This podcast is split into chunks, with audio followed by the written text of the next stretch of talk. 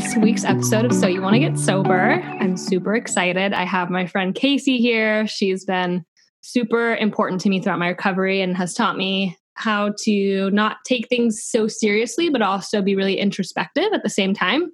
We've always had like really good times together, but um, have woven in really deep conversations throughout it. And I feel like that's something really special that you wouldn't get um, out of other relationships. So I'm super excited. I've actually never heard Casey's story before. Um, so this will be the first time. And yeah, you wanna you wanna take it away? Yeah, sure. um, I typically introduce myself with some facts. I'm Casey. Um, I'm from Atlanta. Mm-hmm. So I mm-hmm. grew up in Atlanta, Georgia. I got sober in Atlanta, Georgia. Um, I actually, I live in San Francisco now, but I have not been out here the entire time that I've been sober. Um, and just to kind of give you a, a, little bit of background about myself, I grew up in a very sub- suburban lifestyle in um, like in the metro Atlanta area. And I grew up playing tennis, and that was a big part of my life growing up.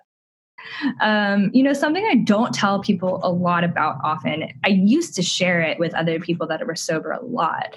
Um, but I had this like event happen in my life that I consider dramatic and I don't really tell it anymore because it's just looking back on it I'm like oh my god you're such a baby that you thought that this event was like so horrible for you. But I played tennis my entire life and I, there was this turning point in high school where a lot of people like either realize that they're going to get a scholarship to some like D1 D2 school or you kind of like back off of tennis and you kind of do something else with the rest of your time um, and so I was only getting any like even looked at by like D2 and less. And I wanted to go to Georgia Tech, and they were the best team in the nation at the time. There was no possibility of me even playing for this team. So I kind of stopped doing, I was in an academy for tennis. So I pulled back off of that and I started working at a Smoothie King. Um, and I was still playing high school and all of that, whatever. Um, and my whole dream in my mind was that I was gonna work at the Smoothie King for a really long time, save up a lot of money. And when I got to college, I was gonna join my dad's favorite sorority because he had girlfriends in the sorority, Zeta. And like my life was gonna be like picturesque, and I was gonna be this like Southern girl who wore pearls, and um, I was gonna like be the, the envisionment of my parents' daughter in college. And I was gonna be uh, an aerospace engineer and like live in Atlanta. And I had this vision for my life where I was going to like work for a consulting firm or I was going to work for NASA and I would wear these beautiful suits and drive this car. And um, I would live in a really nice apartment with some boyfriend and some like great car and a big dog.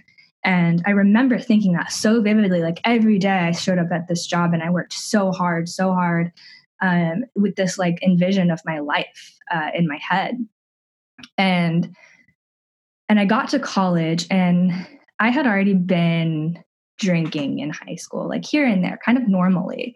Uh, I would get invited to parties, show up, someone had a case of beer, I would have like five or six of them get pretty drunk, you know, like typical high school stuff. Um, and then I got to college, and the very first thing that happened was that I, I, w- I entered the Rush program where you like rush to get into a sorority. And on the second day, I got dropped by almost every single sorority. And I, dude, I was so like, I was mortified. I was crushed. Like my entire dream for what my life was going to be like, like ended instantly. It was gone. And um, I remember just like sobbing in my bedroom. And I, I, um, I kind of through therapy, I can tell now that I had a bit of like what people would describe as like separation anxiety from my parents. Um, and I like missed my family a lot and I would sob in this dorm room.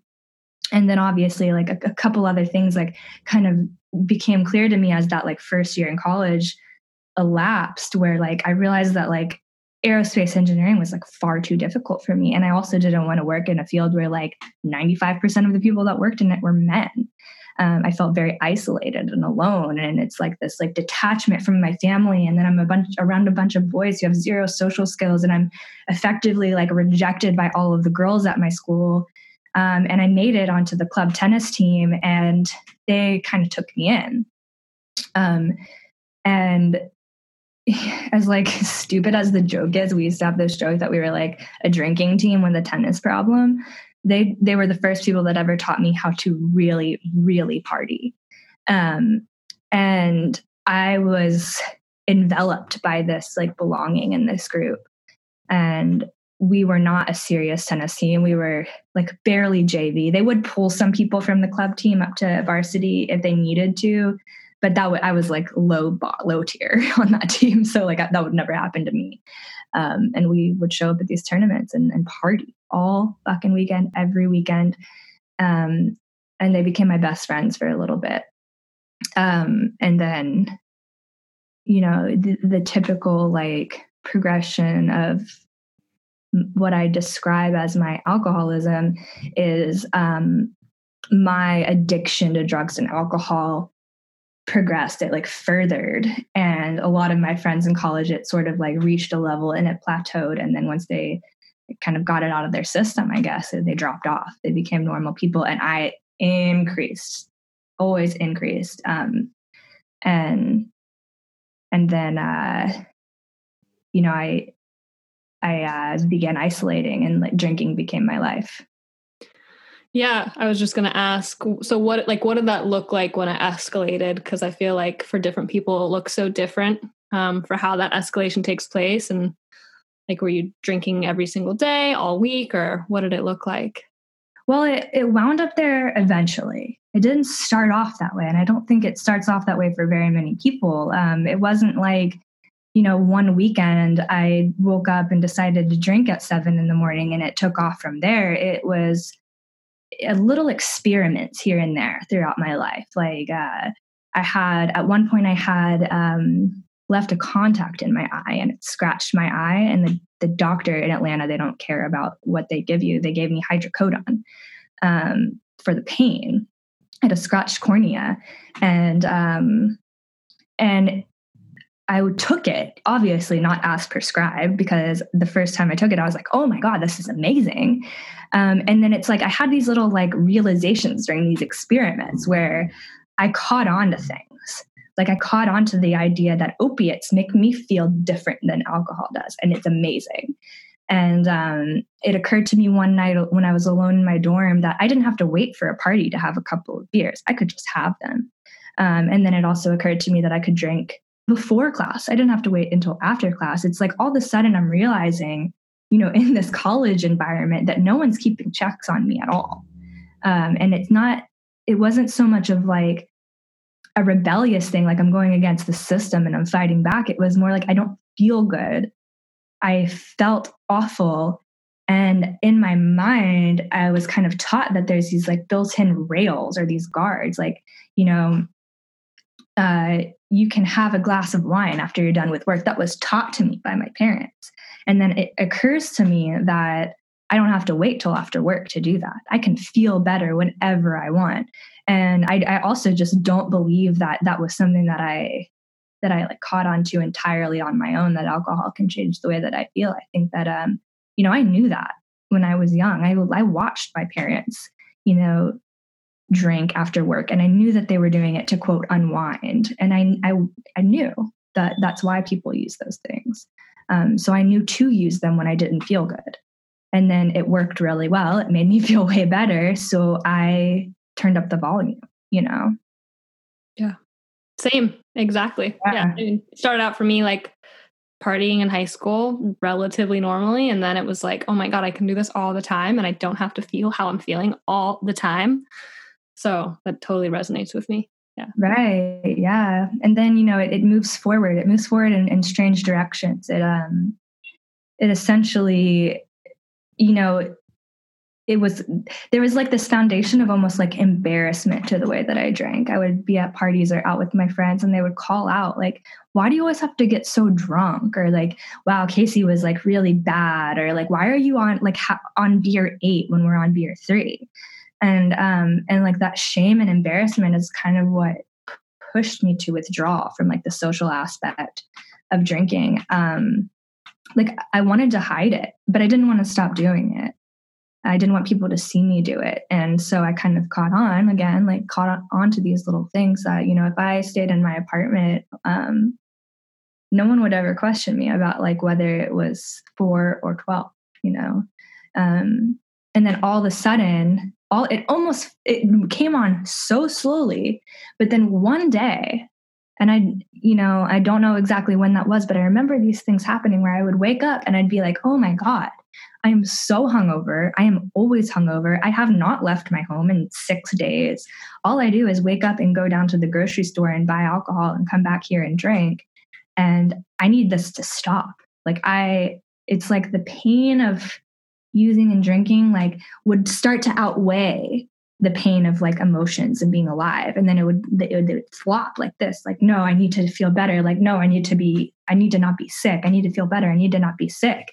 Um, and then um, i would reach these tipping points where I'd be fed up. You know, sometimes I'd be hammered and almost in a blackout when I would reach these fed up points, or I would be really hungover and lucid, but, you know, still like under the influence, whether that is like inebriation or suffering physical consequences of having been inebriated, um, I'd ask for help. You know, I'd beg for help. I'd seek help out, um, and and I knew, I always knew, you know, I had I had problems throughout my years of drinking, but um, there was always this like weird thing inside of me that knew that the common denominator was drug and alcohol use you know? Like i didn't i wasn't always it's so easy to look back on it and say like you know my problem was addiction. But in at the time like I didn't really notice all the time that addiction was my problem. Like that actually came in sobriety with like repeated lessons, repeated conversations, repeated journaling, repeated like like just over and over and over getting these things down in my mind to remind myself that this is this all of this was um spawned from addiction but back then I thought I had problems, you know? I thought I had driving problems and I thought I had friendship problems and I thought I had sex problems. And every once in a while I'd say it's alcohol. But then the closer I got to sobriety, the more I'd say, this is alcohol. This is alcohol. Like, I don't know if this will solve all of my problems, but I know that alcohol has to stop. I know that drugs have to stop. Um, and then the scary part is at the very, very end is knowing all of those things, is knowing that every single one of my problems is likely as a result of drug and alcohol use, and then still using drugs and alcohol.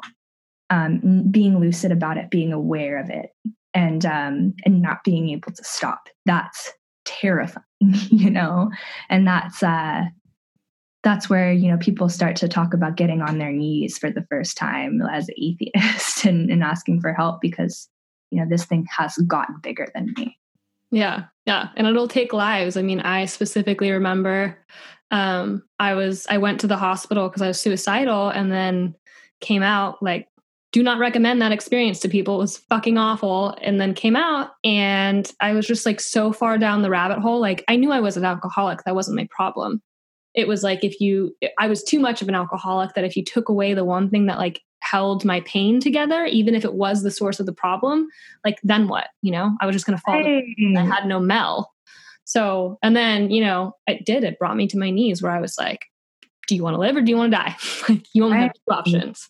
Yeah dude and that people talk about that a lot other people that are sober um and you know i remember a couple years ago one of my friends saying to me i was actually like a couple years into sobriety and um, i was i was uh, you know talking about i'm getting close to that feeling that i used to feel at the end of my drinking where i i wanted to die. It's a thought that a lot of us have.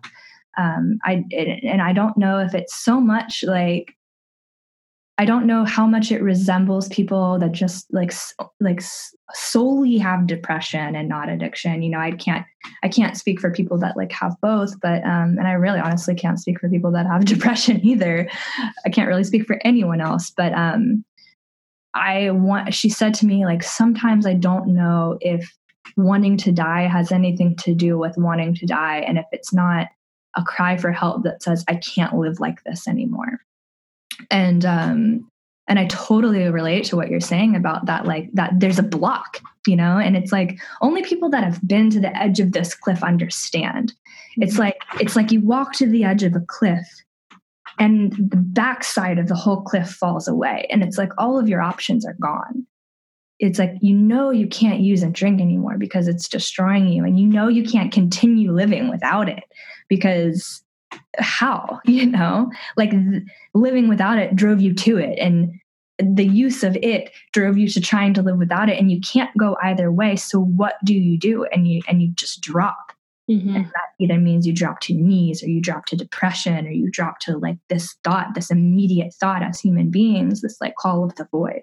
Like end it um, and it's it's something that's terrifying to to those of uh, uh, like to people in the world like our parents that haven't experienced it and they don't understand why we have thoughts like that.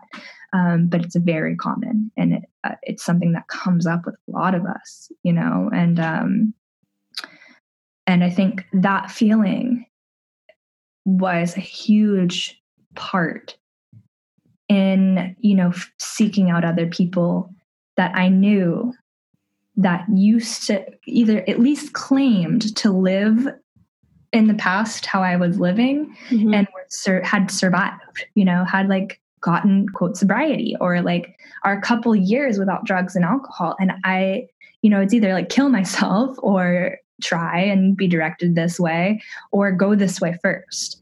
And um, that's what I did. I just went to them and I was like, how? You know, like, how are you okay? Um, and they showed me, you know, they showed me how to be okay and I was not okay at first. I guess this is like uh, this is where you start getting into the realm of like what early sobriety is like. Um, you know, it's not it's it's not a flipped switch. It's not like you put the the drink down and right away you're okay. And I think that's um, my opinion on this is that it's what drives people away from sobriety you know, almost immediately. Um, and that's what drew, I, I waffled in and out of sobriety for a couple of years um, because, you know, I didn't feel good right away. And I was like, this isn't, this is not okay for me. Yeah. That instant gratification is just completely gone. And I just, I remember like Uber Eats four times a day, mm-hmm. 20 naps, like binge watch TV, do whatever I could to like get out of my body. Cause like all of a sudden I had to feel like I had to feel all the stuff I was suppressing. And like you don't become an alcoholic or an addict because like things are going great. things, are, things are tough and things are normally tough like internally. And what I've noticed, like very little has changed for me this past year. I just turned one on Thursday. Yeah. Uh, woo. Um, very little has changed externally, but it's like the internal job of like, how do you fix the past shame, the past trauma, you know, that you tried to mask with drugs and alcohol for so long. Um, and that is not quick. Like I remember sitting on uh, our friend's floor, being like, "When does this get better?" Like I don't feel good. I think I had my hood up like this. yeah, it was that hoodie. like fuck my life. Like it's so difficult.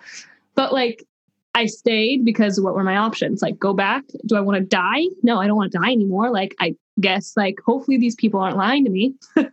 and like, you guys weren't lying to me. Maybe you fed me too much cheese that night, but like, that's the worst that you guys did, you know? And it got better, but like, it took time. It takes time. Right. And that's the thing is that, you know, the only promise that I can give to anybody who wants to be sober, I cannot tell you that you will feel better within 30 days. I cannot tell you that you will feel better within six months, but I can tell you that eventually, as a human being, you will get a grip on how to cope with life sober. You will you will get used to it, um, and it will not always be painful. And most people express that same sentiment. You know, it, it at the very least will cease being painful. And for some of us that are lucky, it becomes good you know and and you're so right like i the advice that i was given in in the early days was just hang on for as long as you possibly can just hang on like reach for those mile markers reach for 30 days so you can like tell people that you got 30 days reach for 6 months so that you can tell people about that and celebrate it. And in that same time i did the same thing dude i i would go to safeway and get those um red velvet cookies and I would eat the entire tray for dinner. and like it, there's there's actually like scientific backing to why we do things like this in early sobriety, why we consume sugar and why you're told not to quit smoking is because you're like the dopamine uh, receptors in your brain are all fucking miswired. Like all this you have and part of my theory based off of like books that i've read about sobriety and alcoholics and addicts is that um you know either by circumstance by use or by like how you're like kind of just made as a human being our dopamine res- our dopamine response is actually hyperactive it's too good you know? So when we experience something that we like or instantly makes us feel good we latch on. We build those like patterns very easily and very strongly. It's why typically like we're all good at school too and why we like we're, we're we typically excel at things that we try and we get obsessed with things. We get obsessed with anger. We get obsessed with like um, something we like. We get obsessed with like being afraid of something. Like I, sh- I legitimately have gone to therapy for hypochondria, for eating disorders. Um, I've been obsessed with movie stars and video games and um, like name it. And my problem is that like I constantly need more. I I can't let go. And so in early sobriety, what you're doing is you're you're rebooting the whole system and you kind of have to do this uncomfortable thing of teaching yourself new ways to operate getting dopamine from different things like getting satisfaction from different things. And it hurts at first. Your brain is going to be screaming at you. But eventually those new pathways are built. And that is your new normal. And then you move on with your life. You know you can you breathe at three months and you breathe at uh, 90 days and six months and all of a sudden you're like oh I, I am like okay enough to like start paying my bills now. And like someone can help me with that. How oh my god i'm in debt. Oh there's people around me that can that can help me get through this. And like oh my god i want to go back to school. Tons of people do that.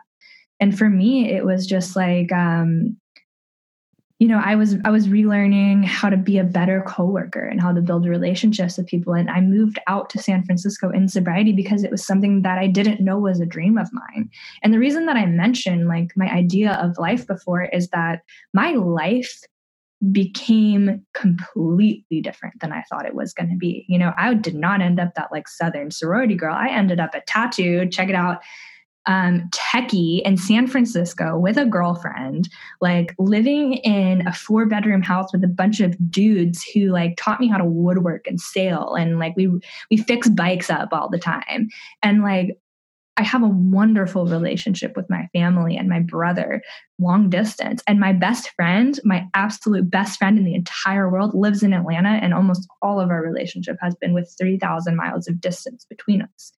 And um, and you know all of those decisions and and and like directions that i went in coming out it it had to do with this like awakening process you know? And this is where i love to get into like the spiritual aspect of what sobriety is like is because you know we when we're under the influence of an obsession or an addiction no matter what that is we are on autopilot and we know that you know? Like more than anyone an addict can tell you like i know what it's like to be on autopilot you know? And um and we have the opportunity when we're sober to be hit with all our emotions like from every angle. And then you learn how to cope with that and then you have the power to decide what you want to do with your fucking time. Um, and you get to decide who you want to be and what you want to be honest about.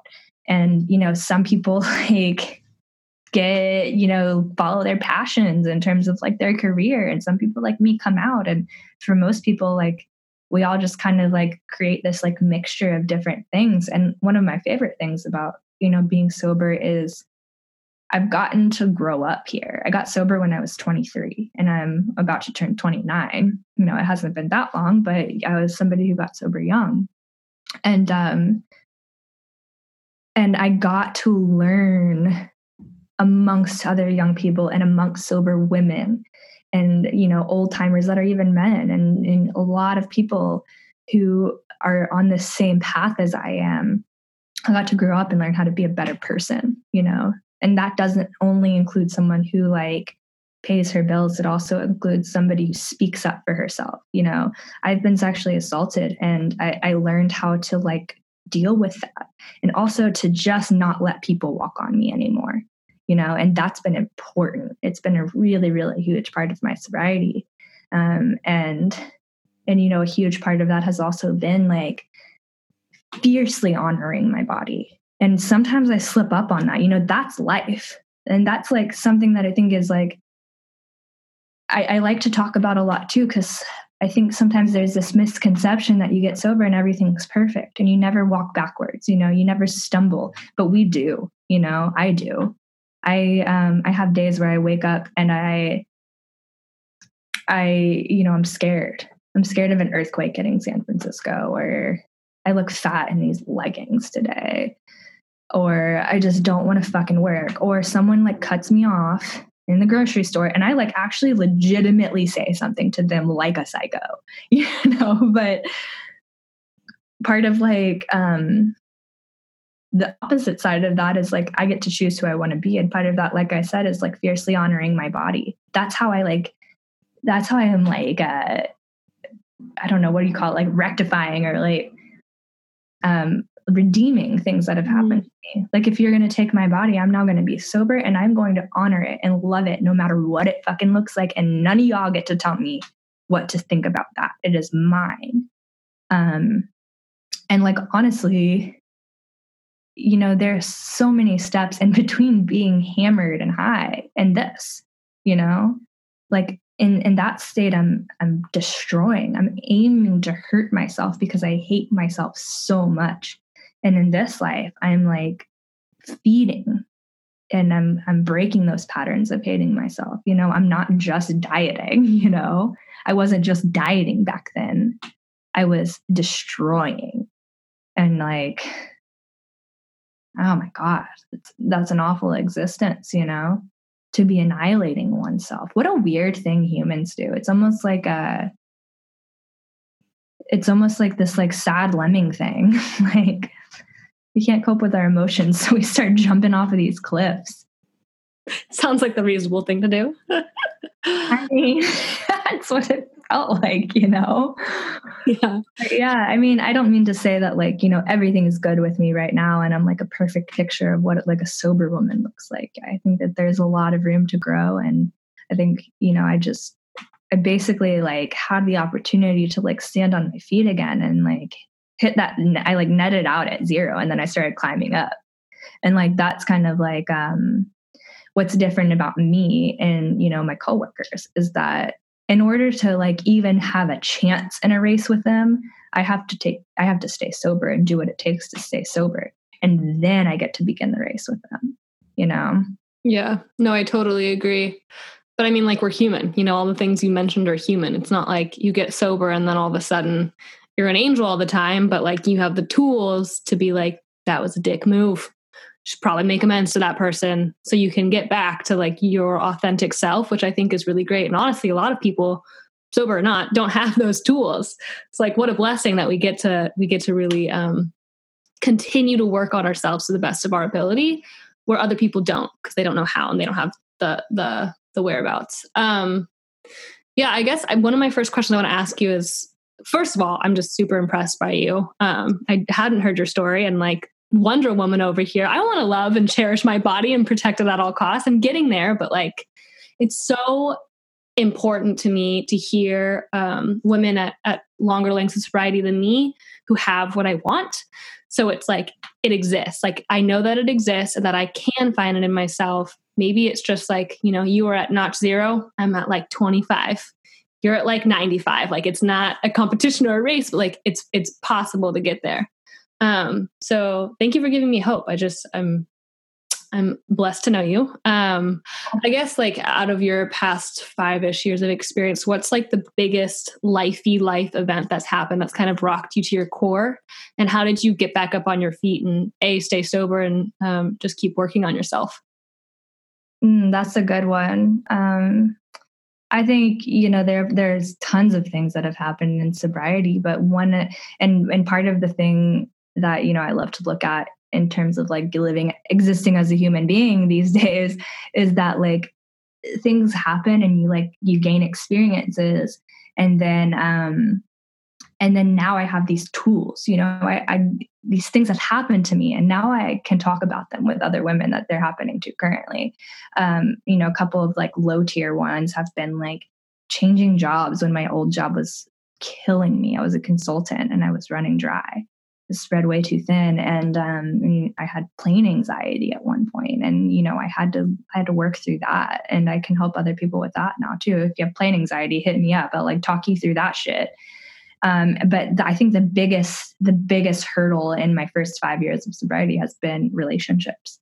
Um, I have done every possible thing that you can do wrong in a relationship, um, and one of the biggest ones was um, a long term relationship that I was in that ended, uh, and it it really it rocked me. It it hurt. It like flung me into an eating disorder relapse. Um, I lost friends over the way that I behaved. I, um, you know, I don't typically like bring up like the toxicity of it in in in my social groups because um, a lot of us are mutual friends, but um, you know, a lot of it was very very toxic, and um, and when we were separated. I I could not cope with living life without her. It was very very difficult for me, and uh, and I was being a, a bit strung along. So she would like go off and like uh, you know, find another girl to date. And then when she was bored with that, would come back to me. Um, and I would just, I'd dive right into it. And, you know, I had a, I had a lot of self esteem just crumble away at the end of that. And, um, and I, I am very lucky to have had a, a close knit group of women who stuck by my side through with me through that. And, um, and and people who guided me back to self-respect and self-love. It was horrible you know? It was one of the worst experiences of my life. And you know it's not it's not to say you know i hate that like concept of like min- diminishing our own problems because there are problems that are worse but um, i believe that i am an expert now at you know breakups um, because i got through a couple really bad ones and uh, and I stayed I stayed sober. I didn't drink over it. I didn't use over them. Um, they really sucked. I spent a lot of time in my own bed. You know, I cried in the shower. I gained weight. I lost weight. I went to a lot of therapy. I spent a lot of time at three in the morning, like sitting by candlelight with my friends reading tarot cards. But I made it. You know, and now I now I know. You know, back then I was like telling people that they're full of shit if they were saying no contact is the only thing that works. And now I know for sure because I tested every single theory that no contact is the only way to stop con- to just get five feet away from this person. Um, you know, is that, is that what this should be labeled? this bio for the episode. no contact is what you need if you're going through a breakup. breakup rule number one is do not text do not call, unfollow on Instagram. Don't even do that like little like, oh, I muted them thing. Unfollow them. You know, let them see that they were unfollowed by you because maybe that'll put a little bit of space between you creeping on their profile. Like, you know, just do it. It took me years to do it, and I did not begin to heal until I did that. And that's just one example. You know, I could go on a fucking soapbox about like how to how to get through that, but that's rule number one for sure. Noted, noted. Thanks. Um, so you mentioned that you you came out in sobriety, or you you came out before you got sober, or did you even know that you were gay? Or oh yeah, that's a fun one. Um, no, I did not know I was gay. I, in hindsight, have been gay this whole time. Um, but no, I I actually like within like 30 days of uh, sobriety, I was dating a, another woman, and I didn't I didn't know then. You know, denial is powerful as hell you know you can you can i remember i was even talking to someone about this other the other night. I my my brother asked me did you ever have crushes on girls in high school? And i was like scott i would look at other women in high school girls and in my mind say i am in love with you and that thought would fly through my head as if like i said i want cheetos today you know like n- no i didn't know. And uh so i'm dating mel's gone. Sorry flying in my head like Cheetos. Okay. Yeah, like just imagine flying Cheetos and one of them says like I like girls on it.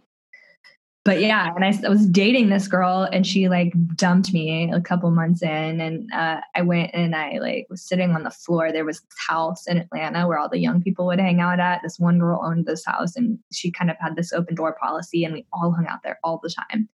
And I was sitting on the floor in the kitchen looking up at one of my friends, and I was like, I've been dating this girl and she dumped me. And she was like, Oh, I didn't know you were bisexual.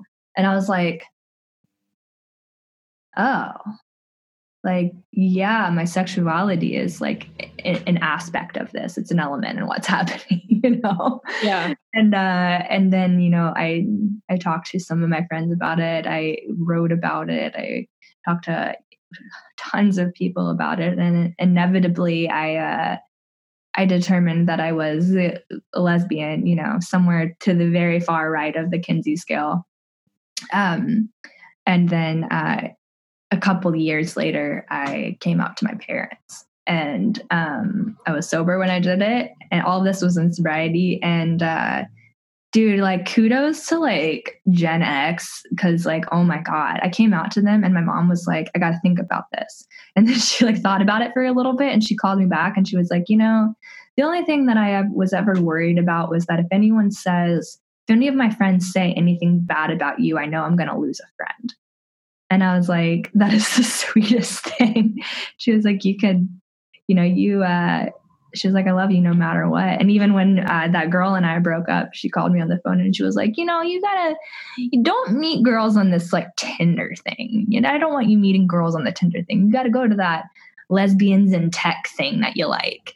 And it's this lesbians who tech conference that I had gone to a couple times. And I was like, this is crazy that, you know, a couple years ago, my mom was like, I don't know you. And I'm like driving away hammered because I had like stolen money and like thrown up on her floor. And and now my mom's like guiding me through a lesbian breakup and like loving me through it. it's so beautiful how our relationships totally shift and change. So strange too. It's like, wow. It's like there are things that have happened in my life that I just couldn't conceptualize, you know? Yeah. Yeah. Um, I have just a couple more questions for you and then I'll let you go. Yeah. Okay. So what what tips would you give someone who is thinking about getting sober? I don't know. I mean, I I know how I was when I was thinking about getting sober. Um, I think the number one piece of advice that I would there's always tips, you know, there's always like early sobriety tips like eat a lot of sugar and drink a lot of water and don't try to do everything at once you know like don't try to become a, a vegan who gives up cigarettes and like just one thing at a time but um the one piece of advice that I would give is that if sobriety is something that you want, if you want to end your relationship with drugs and alcohol, that will always be available to you.